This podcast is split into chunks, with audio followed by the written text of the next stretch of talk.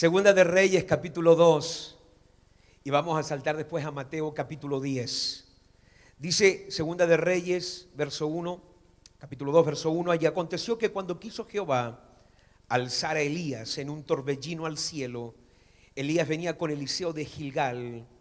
Y dijo Elías a Eliseo, quédate ahora aquí. Grite fuerte conmigo, quédate ahora aquí porque Jehová me ha enviado a Betel. Y Eliseo le dijo, vive Jehová y vive tu alma, que no te dejaré.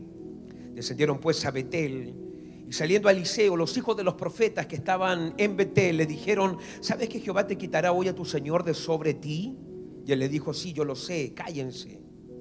Y Elías le volvió a decir, Eliseo, dígalo conmigo fuerte, quédate aquí ahora, porque Jehová me ha enviado a Jericó. Y él dijo, vive Jehová y vive tu alma. Grítelo fuerte, que no te dejaré. Aleluya. Grite fuerte conmigo, yo no voy a soltar esto. Y se vinieron pues a Jericó y se acercaron a Eliseo, los hijos de los profetas que estaban en Jericó. Y le dijeron, ¿sabes que Jehová te quitará hoy a tu Señor de sobre ti? Él le respondió, sí, yo lo sé, cállense, déjeme tranquilo. Y Elías le dijo, te ruego que te quedes aquí, te ruego que te quedes aquí porque Jehová me ha enviado al Jordán. Y él dijo, vive Jehová y vive tu alma. Que le dijo, que no te dejaré. Fueron pues ambos. Y vinieron 50 varones de los hijos de los profetas, de nuevo, nuevamente estos tipos cargosos, y se pararon delante a lo lejos, y ellos dos se pararon junto al Jordán.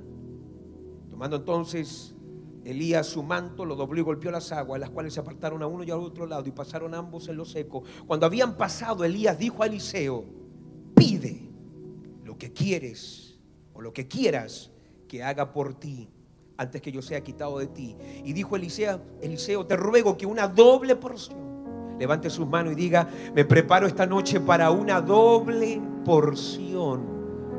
Oh, aleluya. Levante las manos, grite, me preparo para una doble porción. Hay una doble porción para los que tienen hambre y sed de lo que Dios va a derramar, una doble porción de tu espíritu sea sobre mí. Él le dijo, cosa difícil has pedido. Si me vieres cuando fuere quitado de ti, te será hecho más, si no, no. Téngame paciencia esta tarde, es mi última participación, pero vaya conmigo a Mateo capítulo 10, verso 34.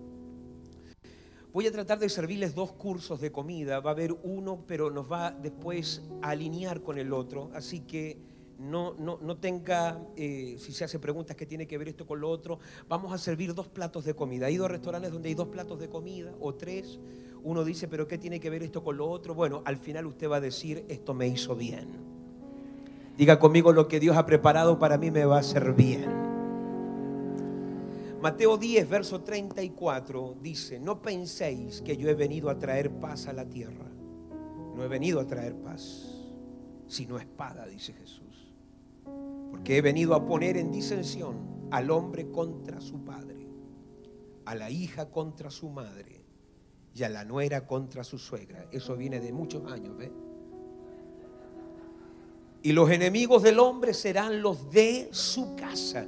Mira dónde van a estar tus enemigos cuando se te revela reino.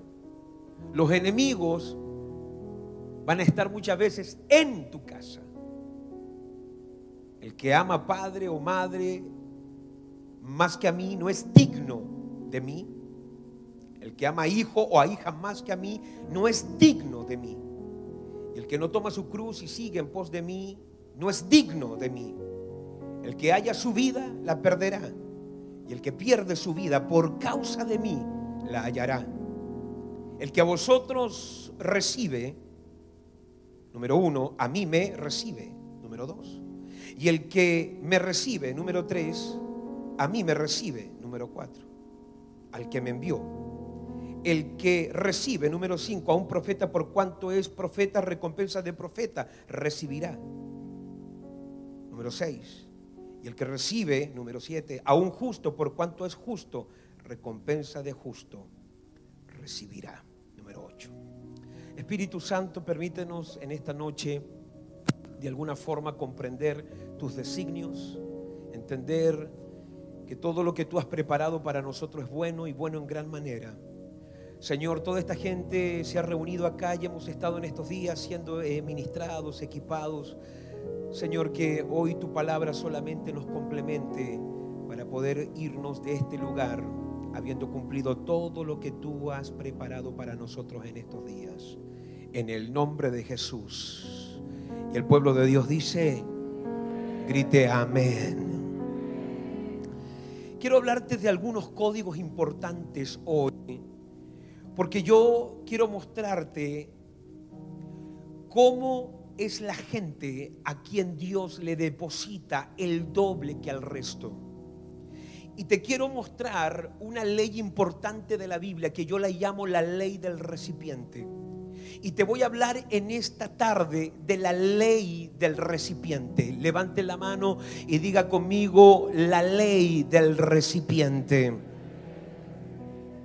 Porque usted no tiene más de lo que no está apto para recibir y usted no puede recibir lo que no está preparado para oír.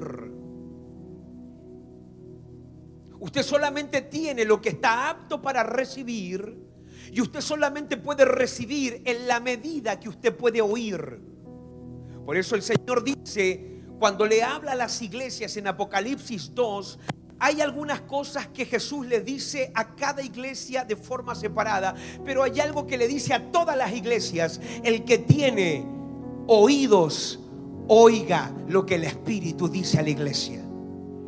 Por eso usted puede estar en un culto donde Dios está y usted no sentir nada y el que está a su lado irse transformado.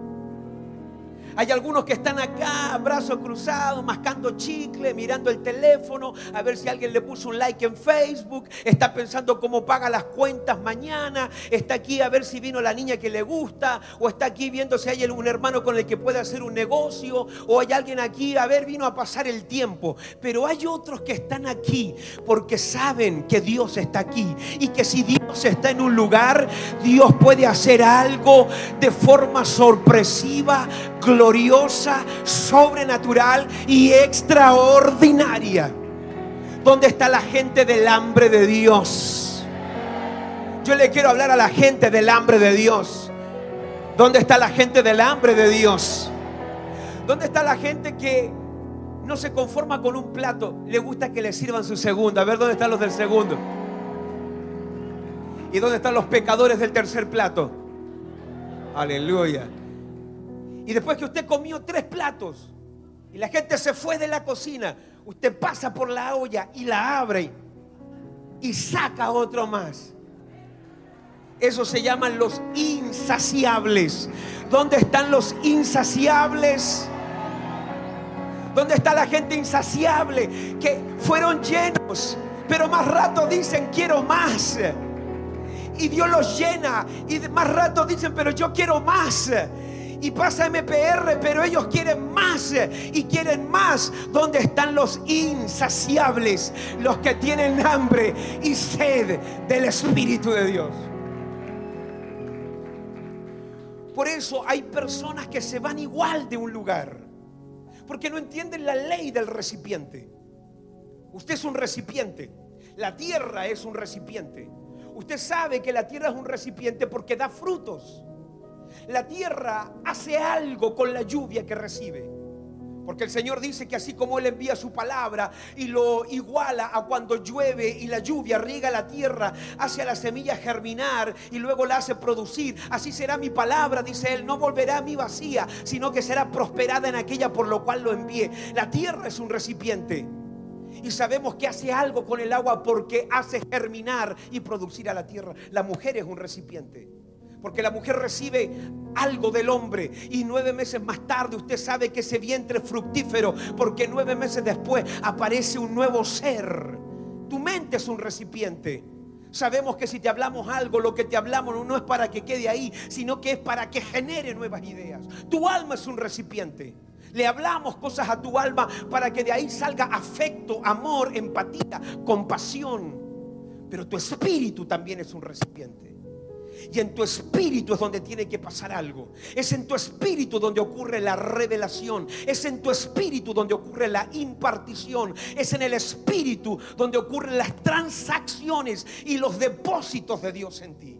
La pregunta es, ¿qué se hace para recibir? Por eso usted va a ver gente que viene año tras año a los cultos, a las conferencias y siguen igual. ¿Conoce la gente que nunca cambia? Se eh, eh, ellos viven hasta enamorados del problema. Tú, te encuentras con ellos 10 años más tarde y te piden oración por el mismo problema. Viven teniendo las mismas luchas, el mismo problema, viven estáticos, viven, viven el mismo círculo vicioso, viven estancados, nunca cambian, nunca pasa nada. ¿Por qué? Porque hay algo en el espíritu de ellos que está roto. Hay algo dentro de ellos que no está completo. Porque ellos reciben pero no retienen. Porque el recipiente existe, número uno, para recibir. Número dos, para retener. Pero número tres, aquí viene la clave con la que usted se tiene que ir en estos días. Porque toda la gente que recibe, retiene. La única forma que pueda multiplicar y crecer en lo que recibió es que no solamente reciban y retengan, sino que también repartan lo que Dios les ha dado. Por eso en estos días alguien se tiene que ir de este lugar con amor por las almas, ganas de consolidar, ganas de hacer discípulos. ¿Dónde está la gente que dicen, yo me quiero ir de este lugar no porque no quiera estar aquí, me quiero ir de este lugar porque quiero ser útil, quiero servir, quiero trabajar, quiero evangelizar, quiero hacer células, quiero consolidar, quiero ganar Monterrey, México, Coahuila. Oh, vamos, ¿dónde está la gente que ama hacer la obra de Dios? Póngase la mano en el pecho, diga, yo soy el recipiente de Dios. Por eso segunda de Timoteo te habla y te dice que nosotros somos vasijas. ¿Dónde están las vasijas? Pero hay algunas vasijas que no son honrosas. Hay vasijas de honra y hay vasijas de deshonra. ¿Qué es lo que determina si tu vasija es de honra o de deshonra? Lo que se pone dentro. Por eso usted tiene el baño. En el baño hay una vasija. ¿Cómo le llaman a la vasija que usted tiene en el baño? ¿Cómo le llaman aquí en México? ¿Cómo? La taza. La taza del baño. ¿Por qué esa vasija es deshonrosa? Porque lo que recibe no es honroso. Pero usted después tiene otras vasijas, por lo menos, no sé cómo será en México, en Chile. Mi abuelita, a ver, nuestra casa en Chile, mi abuelita tenía una casa y tenía un living a un lado, no sé si le llaman living room, no sé cómo le llamarán acá. Estaba la cocina que era media feita, estaba el comedor donde comíamos, pero había un salón donde no podía entrar nadie. En ese salón había una mesa linda, café, sillas bonitas, copas que no se, usaban solamente una vez al año para Navidad o para Año Nuevo. Y ahí solamente podíamos entrar cuando habían visitas y mi abuelita sacaba las copas bonitas para servir, porque era la forma en cómo ella honraba. ¿Y sabes cómo tú sabes que alguien es de honra? Porque Dios te exhibe con gente de honra y para cosas de honra. Quiero decirle a alguien en esta noche aquí que usted tiene que cuidar su espíritu, porque hay algunos de ustedes que van a ser levantados en este tiempo en Monterrey, en México, para ser exhibidos como vasijas de honra para la gloria de Dios. Pero Jesús nos enseña de por qué hay gente que le cuesta recibir, porque está muy ligado a ciertas cosas que te traban en el camino. Por eso Jesús antes de hablarte aquí en el verso 40 de recibir y antes de repetirte ocho veces que la clave está en recibir, Él te habla que para tú ser la recepción de Dios, para tú tener la recepción y tener la habilidad de Dios de poder captar lo que Él te está transmitiendo, hay cosas que son prohibidas para el recipiente tener. Y un recipiente, alguien que va a ser vasija de honra para Dios, nunca puede amar más a la mamá que al reino de Dios. No puede amar nunca más a su papá más que a Cristo. Y no puede amar más a su hijo más que al reino. Y no puede, haber, no puede amar más a su hija que lo que Dios lo llamó a hacer. Y aquí viene la traba con los latinoamericanos, porque nosotros los latinoamericanos tenemos el, el, mandamiento número 11. Dios estableció 10, pero nosotros los latinos metimos uno más. Amarás a tu familia por sobre todo porque tu familia es primero. Yo he visto gente cristiana poniendo en Facebook su título, mi familia es primero. Eso es brujo. Solamente alguien ignorante. Nadie que realmente conoce a Dios pone jamás su familia primero. Uh, empezamos a tocar los santos. Empezamos a, to- a tocar vacas sagradas. ¿Sabes lo que Dios va a hacer con tus vacas sagradas? Hamburguesas y tacos. Aleluya. Bueno, yo siempre dejo estos temas para el final. Como yo me voy mañana, me evito todas las piedras, las críticas, yo salgo tempranito. Así que siempre dejo estos temas para el final. Estos no son los temas que te hacen popular. Nadie te invita después de estos temas. Pero no importa. Yo sé que esta va a ser la mejor vacuna. Esto es mejor que Pfizer, Moderna, AstraZeneca. Esto te va a curar de todo virus raro que se te ha metido. Vamos, dígale que está a su lado, esto te va a curar de todo virus raro que se te ha metido. Entonces nosotros somos de familia, amamos a la mamá, somos de familia y somos matriarcales. Ahí está la abuela mandando. La abuela se siente y dice si hoy hacemos esto, no hacemos esto. Pero llega un día donde te tienes que destetar. Llega un día donde usted va a tener que cortar los lazos almáticos. Porque tu familia te va a decir un día, justo tu cumpleaños es un día domingo y tu familia te dice, te vamos a ir a visitar el domingo. ¿A qué hora? A las 12, pero yo estoy en el culto. No importa, te dice tu familia, más vale que estés ahí. Y es ese día donde tú tienes que decir, usted es mi familia, pero usted va a tener que esperar porque las cosas de Dios, el reino de Dios va para mí primero. El reino de Dios es mi prioridad.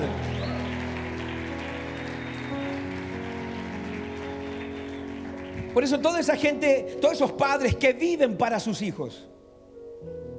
Usted sabe que hay mamás que viven para sus hijos. El propósito de su vida es su hijo, su hija. Y eso es peligroso. Cuando tu propósito de vida son tus hijos. Porque un día tus hijos te tienen que dejar. Ay, las madres, mire. Ninguna mamá dice amén. Hay un día que tus hijos te tienen que dejar. ¿Cuántas mamás tienen algún niño pequeño? A ver, un hijo, un, un- un- un- varón, a ver, un varoncito. Un día se te va a acercar ese hijo y te va a decir, mamá, mira estas flores que tengo. ¿Son para mí? No, son para una mujer que ahora amo más que a ti. Aleluya. Alabado sea el Señor. Yo le tengo noticia, ese muchacho se le va a olvidar todas las noches que te quedaste despierto con él cuando era bebito. Ese muchacho se va a olvidar todas las veces que le sacaste cacú y le limpiaste el trasero y le cambiaste pañales. Ese muchacho se va a olvidar de todas las noches donde tú pasaste desvelada por tratar de cuidarlo, amarlo y darle besos. Porque lo obvio de la vida es que un día te diga, mamá, thank you very much, hasta la vista baby, ahora voy a ser mi familia. Y ese día, si usted no tiene propósito para ese día, si usted no carga un llamado, si usted no tiene propósito de Dios para ese día, usted cae en el síndrome del nido vacío. Y ahí usted cae en depresión porque usted vivió para esa criatura. Y puede verlo hasta como una traición que se haya ido. Y es ahí donde usted dice, no me va a dejar sola este tipo, me le voy a meter en la casa. Y mi amorcito, ¿y tu esposa te cocina como te cocino yo los taquitos? Te apuesto que no hace las enchiladas como te la hace tu mamita. Y ella te plancha como te plancho yo. Porque ella renuncia, ella, ella renuncia a que este muchacho lo ha dejado. Especialmente si la mamá ya fue dejada por un hombre, no quiere experimentar el abandono del hijo. Por eso el catolicismo nos maldijo. Porque es la única religión en el mundo donde se adora y se dobla las rodillas delante de una mujer sola con un bebé en brazo. Eso es catolicismo, la adoración a una mujer sola con bebé en brazo. Imagínense lo que adoramos en Latinoamérica. Parece que les toqué un santo. Se quedaron muy callados. Bueno, vamos a ministrar liberación entonces.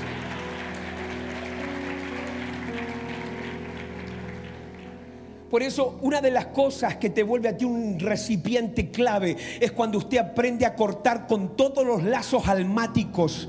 Usted va a tener que en estos próximos días detectar, porque cada vez que a usted se le apaga el fuego del Espíritu, cada vez que usted deja de discernir la voz de Dios, cada vez que se te apaga la pasión por Dios, no es el diablo. Tú estás ligado, tú estás conectado a alguien que te está desviando de las cosas de Dios.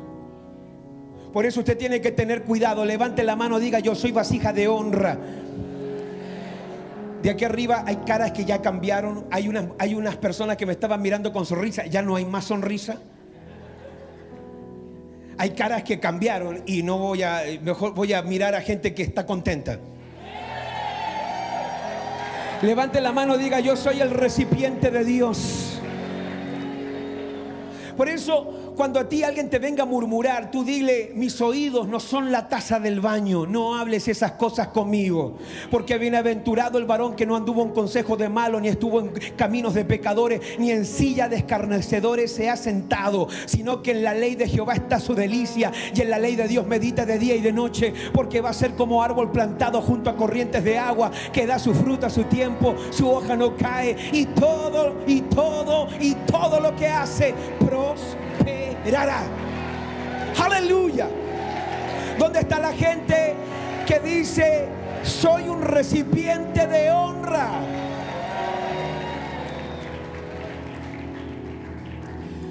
Por eso usted no deje que la, la, gente venga a hacer pupú en sus oídos. Sus oídos no son baño, sus oídos son la recepción de Dios. Tus oídos fueron dados para oír a Dios. Yo le aseguro que toda persona que se le apagó la pasión por Dios, pasión por el llamado, toda persona que ya no oye la, voz del Espíritu, en el 90% de los casos están ligados almáticamente a alguien a quien le están dando todo el tiempo la pasión y la atención. Por eso en estos próximos días usted va a tener que despedirse de algunas relaciones que no te hacen bien. Hay relaciones en Facebook que usted va a tener que cortar. Porque hay gente que te pone que el diezmo no es de Dios y usted está luchando con diezmar y usted quiere diezmar, pero usted tiene amigos que te están poniendo cosas que no diezme, que no ofrende, que no te comprometas, que te están poniendo muy fanático. Conoce los familiares que te atacan, que te dicen que te has puesto muy fanático. Esos mismos familiares, cuando usted estaba teniendo fiesta en el mundo, fumando el pito de marihuana, con el tequila en la mano, bailando arriba de la mesa, con tres cigarros en la boca, la mujer levantándose el vestido, toda la familia te aplaudía. Ahora usted viene a la vigilia, viene el domingo a la iglesia, abre su célula, asiste a la oración de la madrugada y de repente la familia te dice, te estás poniendo raro. Por eso dice la palabra que tus enemigos van a ser los de tu casa. Cuando tú estabas con esa nube en la casa, pero no la nube de gloria, la nube de marihuana. Y estabas con tus hijos, nadie se preocupaba. Ahora porque tus hijos llegan tarde el domingo de la iglesia, ahora te dicen que eres un despreocupado que no cuidas a tus hijos. Porque los enemigos, cuando se te revela el reino, los enemigos son los de tu casa. Pero estoy aquí para desenmascarar al diablo y decirle, no importa lo que nos quieres decir, estamos aquí para levantar una generación de hombres y mujeres y jóvenes comprometidos con el llamado, el propósito. Vamos, aplaude y grite, y el reino de Dios.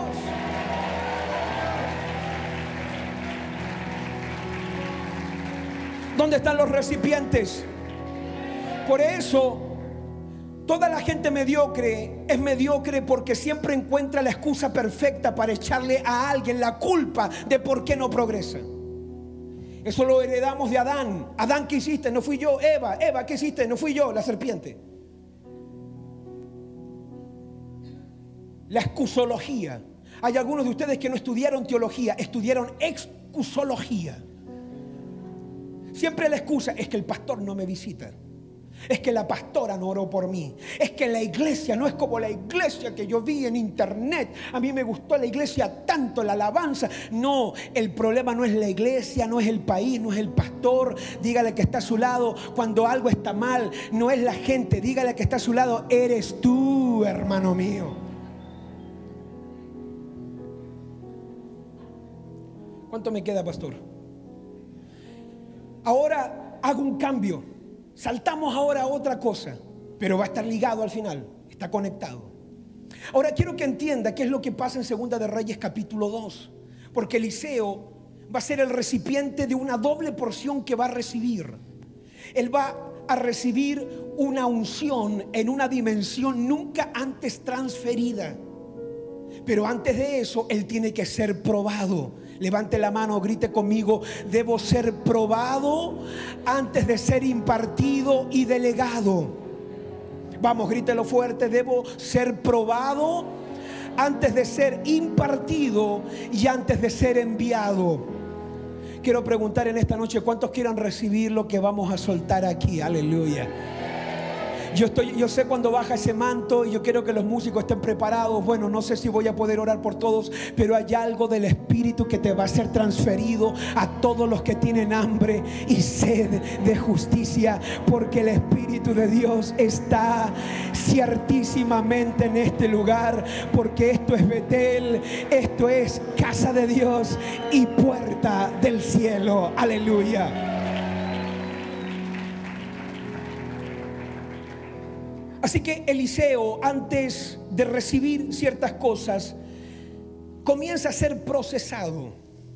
De hecho, Elías lo comienza a probar diciéndole, mire lo que pasa en el verso número 2. Elías le dice, quédate aquí. Verso número 4, quédate aquí. Verso número 6, quédate aquí.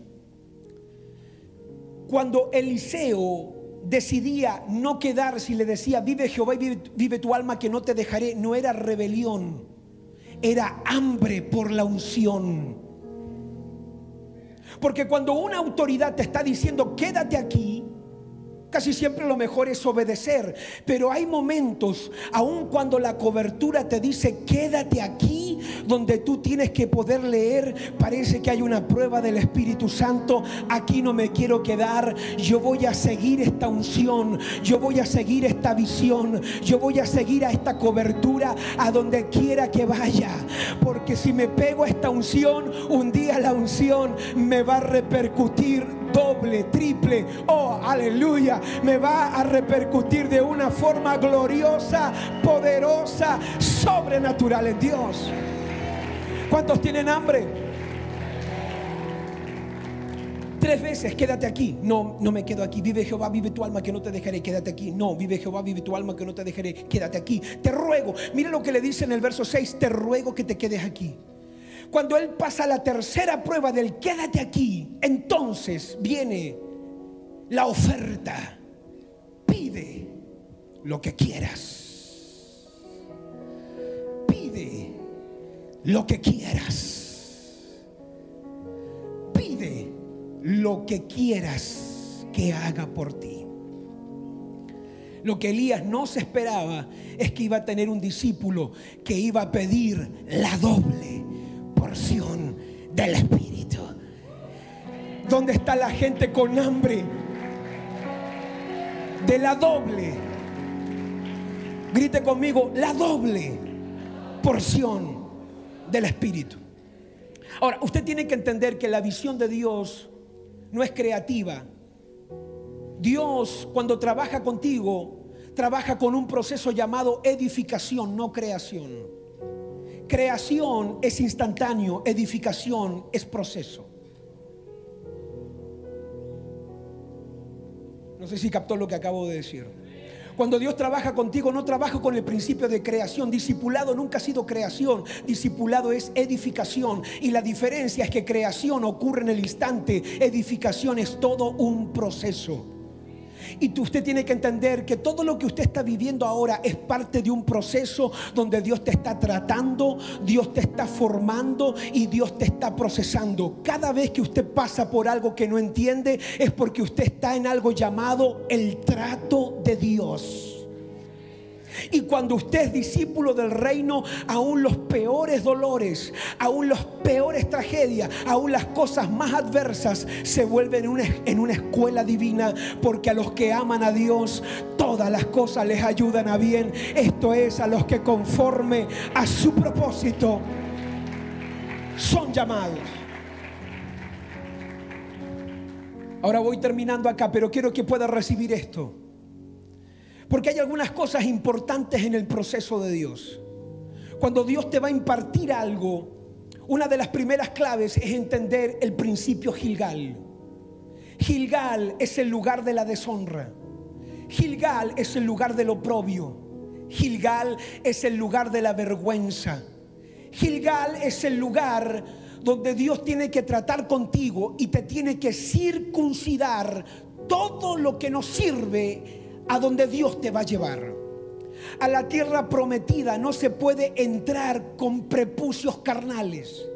Gilgal es el lugar donde usted tiene que tener algo llamado marca de pacto. Grite conmigo, marca de pacto. Grítelo fuerte conmigo, marca de pacto.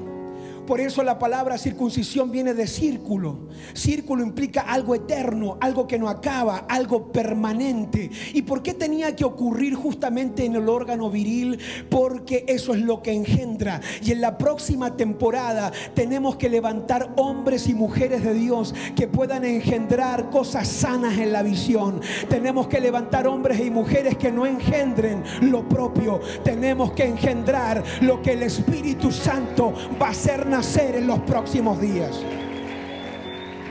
¿Sabe lo que ha sido este MPR? Grite conmigo, este MPR ha sido el lugar de mi circuncisión. Nosotros no te traemos a un MPR para hacerte sentir bien. Si te hemos hecho sentir bien, fracasamos. Usted tiene que salir de un MPR con dolor. Usted tiene que salir tocándose con algunos ay, ay, ay. Porque hay algunos de ustedes que lo único que quieren es chocolatito y dulces. No, MPR es el lugar donde vamos a agarrar todo lo que nos sirve, todo lo que no es útil, todo lo que no edifica y te lo vamos a cortar en el nombre de Jesús. Y te va a doler ahora, te va a doler ahora, pero no importa porque mañana va a dar fruto para la gloria de Dios. Por eso Gilgal es el lugar de la deshonra. Lo primero que usted tiene que aprender en la visión, lo primero que va a tener que aprender en el llamado es el principio, el peligro de la deshonra y la clave de la honra. Grite conmigo la clave de la honra. Porque dentro de la visión no podemos impartir en ti hasta que no se te revele honra. Hay algunos de ustedes que confunden amor con honra. Hay gente que confunda, confunde el cariño, el querer con la honra. ¿Sabe lo que es honra? Amor es a la persona, honra es a lo que Dios puso en la persona. No me escucharon. Amor es lo que tú sientes por alguien, pero honra es el valor que tú le das a lo que Dios puso ahí adentro. Por eso, por eso Elías tiene que probar a Eliseo. Tiene que probarlo a ver si él honra lo que él después va a pedir. Usted no califica para recibir una doble porción si usted camina en deshonra. ¿Cómo sabemos que usted honra? Porque cuando viene la palabra de Dios a tu vida, que mañana vamos a orar a las 4 de la mañana, tú llegas a las 4 de la mañana. Eso es honra. Que cuando te dicen que esta semana vamos a evangelizar, usted hace cambio en su esquema y usted sale a evangelizar. Eso se llama honra. Honra no es exaltar a alguien, honra es obedecer la palabra apostólica obedecer a una instrucción, aunque va en contra de lo que yo quiero, pero yo estoy dispuesto a cambiar porque honro lo que Dios puso en una cobertura. Grite fuerte conmigo, honra. Grite fuerte conmigo, honra. Honra es valorar a alguien más que lo que te honras a ti mismo. Honra es valorar un plan de otro, de una autoridad más que tus propios planes. Honra es valorar el sueño de una cobertura más que tus sueños personales. Por eso nosotros los latinos somos muy cariñosos, pero en la visión cariño no sirve. Orfa dio un beso y se fue. Judas dio un beso también. En la visión tus cuchicuchis y tus abracitos y tus besitos y qué lindo y tus cositas. qué bueno, pero no sirve en la visión. En la visión lo que necesitamos son recipientes, discípulos que digan, no lo entiendo, pero cuente conmigo. Donde usted vaya, yo voy a ir. Lo que Dios le hable, yo lo voy a obedecer, porque yo no me separo de esta unción. Yo no suelto este llamado y yo no me voy de esta visión. Por eso Ruth se le reveló honra. Era un recipiente de honra. Orfa dio un beso y se fue. Pero Ruth dijo no. Donde tú vayas yo voy. Tu pueblo va a ser mi pueblo. Tu tierra va a ser mi tierra. Y tu Dios va a ser mi Dios. Y donde a ti te entierren, me van a tener que enterrar a mí. Esa mujer había estado casado por años. Había estado casada por años con los hijos de Ruth. Nunca pudo dar a luz. Pero en el momento que hizo un pacto de honra, se le abrió en el vientre algo. Algo ocurrió dentro de ella. Porque cada vez que Dios encuentra recipientes de honra, algo se activa tu espíritu. Algo se suelta del cielo para ti. ¿Dónde está la gente que va a honrar la visión más que su propia vida? Vamos, grite, honra. Los discípulos de Jesús no manejaban honra. Por eso cuando vieron a una mujer rompiendo un vaso de alabastro, un perfume, Judas había estado callado por capítulo. Judas no hablaba en Juan capítulo, cuando pasa en Juan capítulo 11. Capítulos que Judas no decía nada. Judas vino a hablar cuando vio a una mujer que rompió un vaso de alabastro. Usted sabe cuando alguien es deshonroso porque no soporta ver que honran a otro. Y cuando Judas vio honra, soltó algo que sonaba lindo, sonaba medio buenacho. Qué desperdicio. ¿No era mejor darlo a los pobres? Porque la honra manifiesta a los deshonrosos. Se lo digo una vez más. La honra manifiesta la boca y el corazón de los deshonrosos, porque la honra nunca deja que el que deshonra se quede callado. El que deshonra se manifiesta a través de palabras necias. Por eso estos MPR, para que se nos suelte multiplicación, hay algo que tienen todos los ministerios de crecimiento en el mundo, tienen cultura de honra hablan bien de su pastor, hablan bien de la visión, honran lo que dice la cobertura, obedecen a las instrucciones aunque no las entienden. Por eso lo primero que usted tiene que pasar es Gilgal. Tenemos que en esta etapa cortar toda actitud de deshonra porque los únicos que pueden ir con nosotros al otro lado es la gente de honra al llamado, honra a Dios y honra a la cobertura que Él nos ha dado. Aleluya. Vamos, aplauda al Rey de Gloria.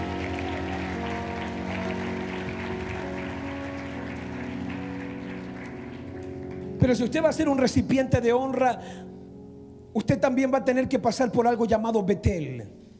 Después de Gilgal viene Betel. Betel es edificación. Betel es diseño, porque Betel es diferente a Ai. Ai significa montón de piedras.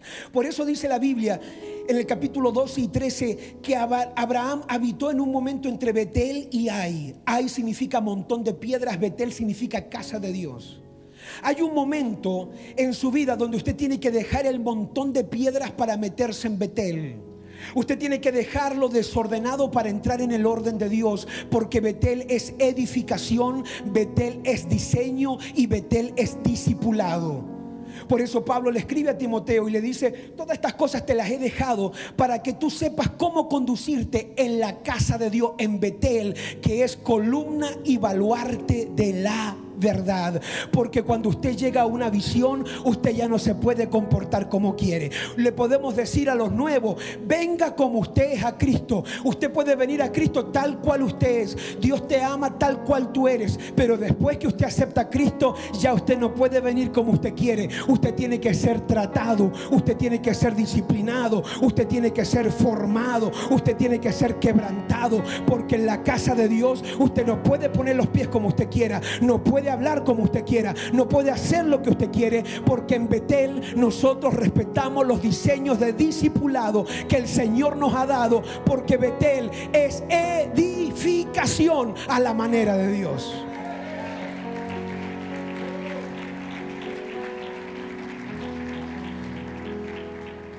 Pero después de Betel, y voy terminando, después de Betel viene Jericó.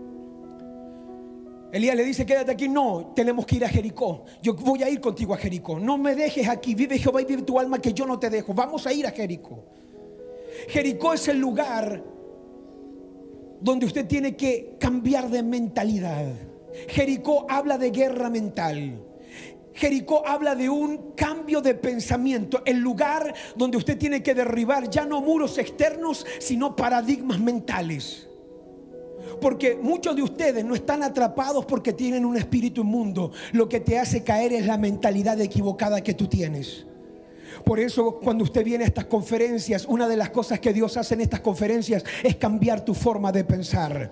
Usted tiene que salir después de estos días sintiendo que usted es más que vencedor, que usted con Cristo es próspero, que usted nada lo va a matar hasta que Dios no lo determine. Usted tiene que salir de este lugar con una mente diferente porque la palabra de Dios dice que tenemos la mente de Cristo. ¿Dónde está la gente que tiene la mente de nuestro Señor? Pero usted no va a poder descargar la mente de Jesús. Usted no puede descargar la mente de Dios hasta que no derribe los paradigmas, las cosas que hablé hoy en la mañana si no estuvo acá. Estamos llenos de pensamientos y de patrones y de paradigmas equivocados. Por eso usted tiene que detectar en los próximos días qué patrón de pensamiento te están gobernando y te están destruyendo. Porque si usted va a tener éxito en las cosas de Dios en esta próxima temporada, usted va a tener que aprender a derribar, pero también a descargar todas las cosas que Dios va a derramar en los recipientes que están dispuestos a recibir. ¿Dónde está la gente que dice yo estoy dispuesto a recibir, estoy dispuesto a oír, porque yo estoy dispuesto a un cambio en mi vida? ¿Cuántos están dispuestos a llegar a la casa y cambiar ciertas cosas, cambiar con ciertas amistades, cambiar ciertas culturas, cambiar ciertas mentalidades, porque saben que cuando el reino de Dios llega a una vida, no solamente cambia lo externo, tiene que cambiar también lo interno. Grite conmigo, hoy cambia algo en mi vida, mi mente cambia, póngase en pie, mi mente cambia, mi corazón cambia, porque yo soy recipiente. Levante las manos, grite, algo cambia en mi vida hoy por medio de la obra sobrenatural del Espíritu. Grite conmigo, algo cambia por medio de la obra sobrenatural del Espíritu. Pero cuando usted pasa por Gilgal, usted pasa por Betel, cuando el Señor empieza a cambiar tu forma de pensar en Jericó, usted no está completo para recibir una doble porción si no pasa por el Jordán. Jordán es muerte al yo. Jordán es muerte a tus planes. El enemigo más grande que usted va a enfrentar en su vida no se llama diablo. El diablo, por lo que yo sé, ya está vencido. El enemigo más grande que usted va a enfrentar se llama yoísmo. El ego, el egoísmo, el yo. Porque muchas veces nosotros podemos ser obedientes por fuera, pero rebeldes por dentro. Usted sabe que a veces las iglesias están llenas de, de terroristas revolucionarios Espero que no haya ningún terrorista revolucionario aquí. Esa gente que dicen amén, pero por dentro dice, yo no cambio, yo no voy a salir a evangelizar, yo no voy a hacer esto, yo no voy a cambiar. Dicen amén, adoran, alaban, ellos dicen, pero yo no me voy a comprometer. Pero hoy yo reprendo tu terrorista revolucionario escondido que cargas en la mente porque nadie le puede ganar al Espíritu Santo. Algo se te va a destapar hoy. Algo va a ocurrir por la obra perfecta del Espíritu. Porque hoy el Señor te va a pasar por el Jordán. Porque al otro lado no puedes pasar vivo. Al otro lado solamente pasan los que han muerto a su yo, muerto a su sueño, muerto a sus planes. Y cuando Dios puede ver que tú estás dispuesto a morir, prepárate. El mismo Dios que te ve morir es el Dios que tiene poder para resucitar cosas en tu vida. Y comienza a activar en tu vida el poder de la resurrección. Cuando ellos pasan por todas esas fases, Eliseo le dice, pídeme lo que quiere que yo te dé. ¿Qué quieres que yo te dé? Quiero la doble porción yo creo que a Elías le dolió escuchar. Elías sabía muy bien lo que estaba pidiendo Eliseo porque Elías era algo competitivo. De hecho, cuando usted lee que el carro de fuego se lo lleva, no dice que Elías se lo dejó, dice que el manto se cayó. Elías no se lo estaba dejando. Elías se lo estaba llevando. Lea bien la palabra, no dice que se lo soltó, dice que el manto se cayó porque Elías no se lo iba a dejar. Pero cuando Eliseo miró que se estaban llevando el manto, él dijo algo por la revelación del Espíritu que decodificó una verdad eterna. Él dijo, Padre mío, Padre mío, carro de Israel y su gente de a caballo. Cuando él reconoció paternidad en la cobertura. Padre mío, cuando se le reveló el poder de ser hijo en la visión. Por eso cuando él dice, Padre mío, Padre mío, aunque Elías nunca lo llamó hijo a Eliseo, Eliseo sí lo llamó padre a Elías. Porque cuando a alguien se le revela paternidad en la visión, cuando se te revela paternidad en la visión, te estoy diciendo que cuando se te revela paternidad en la visión, los mantos del cielo se van a comenzar a soltar sobre los hijos del Señor. Aleluya.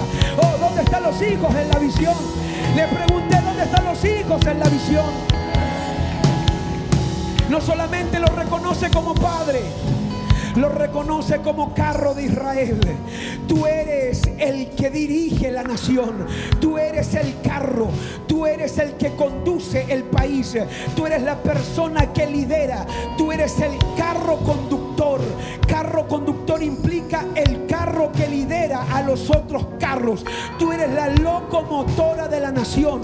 Cuando él pudo reconocer paternidad, pero también reconocer a Eliseo o a Elías, perdón, como el motor de la nación o algo se comenzó a soltar del cielo y luego le dijo, no solamente te reconozco como, como padre, no solamente eres carro de Israel, también eres, tienes gente a caballo. Reconoció que tenía una unción de aceleración. Por eso en estos días se nos van a levantar gente a caballo, gente que van a comenzar a andar en la aceleración del Espíritu, gente que va a comenzar a montar ciertas cosas. Yo le estoy hablando a gente que ha estado estancada en estos días, que dicen, yo me cansé del estancamiento. Yo quiero que se me revele paternidad. Yo quiero que se me revele el motor de la nación. Yo quiero que se me revele gente de a caballo. Oh, yo quiero prepararte porque en estos próximos días a los hijos en la visión se les va a soltar la aceleración en las cosas del Espíritu. Oh, bendito sea Dios. Bendito Bendito sea Dios, levanta tus manos. Padre, yo suelto en esta noche. Oh, yo suelto en esta noche, papá, algo del Espíritu, algo del tuyo, Señor del cielo, sobre los recipientes que están en este lugar. Algo se nos suelta, papá. Comienza a pedir, comienza a pedir.